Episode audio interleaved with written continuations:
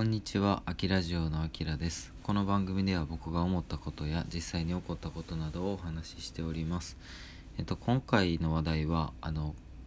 口唇ヘルペスって読むんかな。あの、唇の、えー、あたりにできるヘルペスっていうのが、あの、僕昔から、なんか中学校ぐらいの時からずっとできやすくてですね。で、その話をしたいと思います。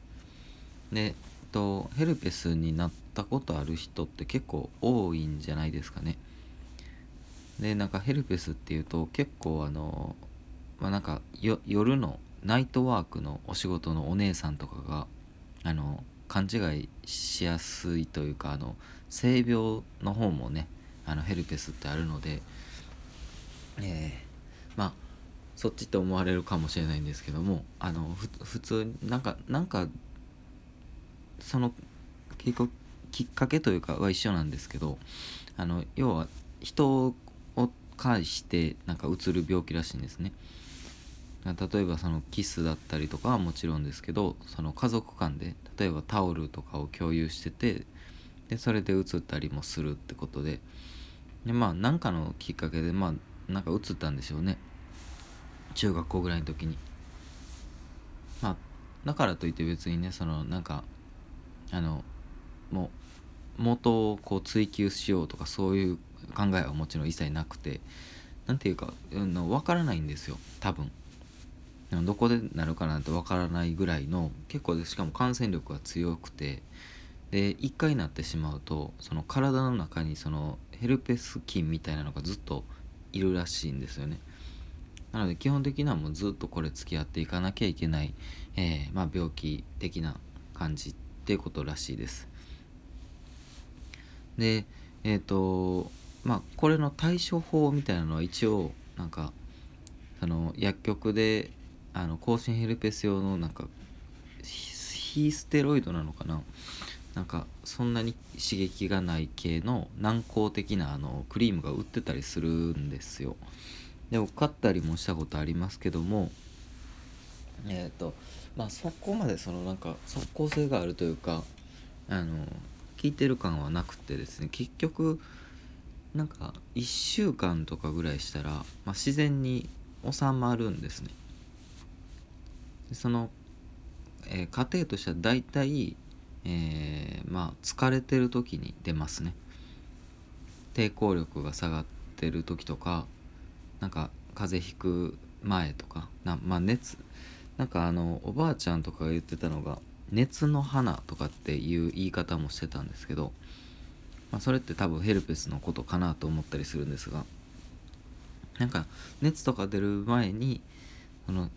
僕の場合はね右上右上唇あたりになんか突如水泡みたいな水ぶくれがポンってできてであ違うわその前にね痒くなるんですよ。なんか今からできますみたいな感じでこうじわじわと痒くなってきてで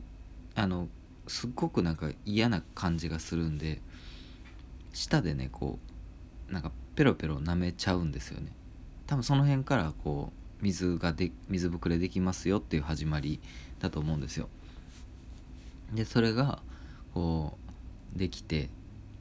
で水ぶくれができると最初はその右上だけとかなんですけどその一部分だけできてでそれがなんかあの後でこう感染してるのかそれかまあもともとできる予定だったのかは知らないですけどあのそれが上唇周辺にこう広がっていくみたいな僕はそんな感じが多いですね。で結構そのでき始めるともう唇全体あの上唇だけなんですけど僕の場合がすごくあのヒリヒリ痛いし痒いしでなんかどうすることもできないのでさっき言ったその薬を別に塗るっていう方法もまあ一つなんでしょうがあの基本的にはもうその縫ったからといってその当日治るわけでもないしもうねなんか耐えるのみみたいな感じなんですよね。でえーとまあ、これまで例えばそのヘルペスができたタイミングっていうので、えー、なんか職場にねこう通ってた時とかっていうのはまあ結構きついですよね。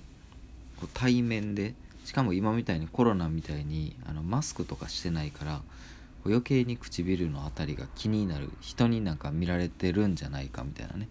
そういうの気になったりとかもしましたしでなんかその触ったりすることでやっぱりねあのなんかあんまりよろしくはないのでこう不衛生じゃないですか。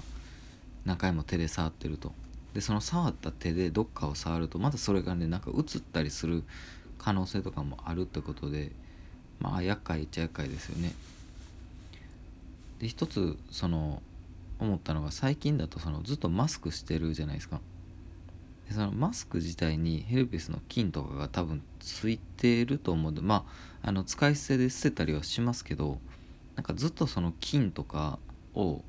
なんか閉じ込めてるというかあのなんか菌も含めて保湿して大丈夫なのかなってちょっと思ったりはしてます。でまあ最近そのヘルペスになったきっかけなんですけど、まあ、当然ねあのいろいろあると思います。その体調不良だったりもそうですし睡眠不足とか、えあと食生活の乱れとか、まあ、いろんなことが原因だとは思うんですけどでそれでまあちょうどあの僕引っ越しの時期がですねなんかあのまあもう決めちゃってたのでえっ、ー、と2022年の1月の21日にもう引っ越しますっていうのを決めてたんですよ。でそのまあ引っ越したきっかけっていうのはあの大原ヘンリーさんっていうねあのこの僕の、えー、ラジオでも何回か言わせてもらってる、えー、ある著書、えー、本を見てですねでその人のなんか、まあ、考え方というか生き方に感銘を受けて、えー、まあ、僕もちょっと真似してみようってことで、まあ、要はその、えー、この方っていうのが年収90万円で東京ハッピーライフみたいなタイトルの本を出してる方です。でまあタイトルからも想像できるようにもうなんか低所得者なんですよね。で余裕で生活保護とかのあの何て言うんですか対象になりうるぐらいの年収で、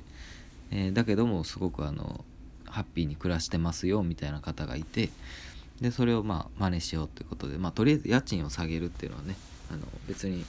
そそういうなんかハッピーライフっていう云々以前に、まあ、固定費を下げるっていうのは素晴らしいことだと思うのででそれをまあややろうということでまあ決まったんですけども、えー、蓋を開けるとですね結構そのいろんなことがまた あってあの不動産屋さんがクソだったりとか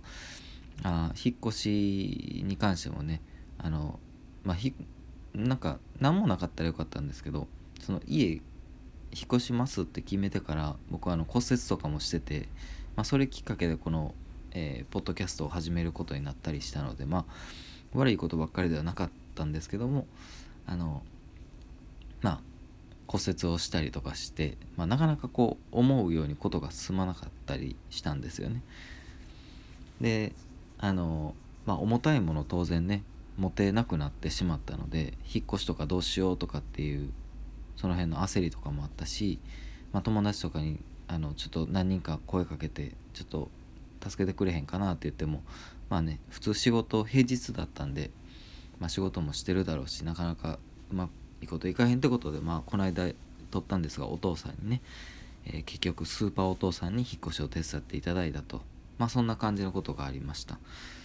でそんな時にやっぱりストレスを感じてたんでしょうかね。まあ引っ越しの前とかどうしてもねいろんななんかバタバタしたりするじゃないですか。でプラスなんか骨折れたりしてたので。でえっ、ー、とまあめでたくというか更新ヘルペスに今回もなって。でお父さんとその引っ越しをしてる時とかもねもうずっと痒かったりしたんですけどまあもうそれどころじゃなかったんですけどね。すごい荷物が多かったので結果的に、まあ、2人でもあの僕はもう あの折れている右腕をフル活用しながら、えー、ねでお父さんも60過ぎてますけどあのこの家エレベーターないのであの新しい家ねあの階段を何回も往復していただいてもう多分あのでちょっと疲れたから寝るわってねあの新しい家でお父さんあの仮眠取ってたんですけどあの起きたら足つるっていうね、まあ、あの本当にこう酷使をさしてしまったなって思うんですけども。まあで僕今はこの、えー、と収録してるのがもう引っ越してからまあ言うて1週間ぐらいしかまだ経ってないんですけどなんかようやくそのへ、えー、と引っ越し前にできてたヘルペスっていうのがようやくこうかさぶたになってきたような、まあ、そんな感じのタイミングだったので、まあ、ちょっと音声に残そうかなと思って撮りました。はい、最後までありがとうございました。あきラジオでした。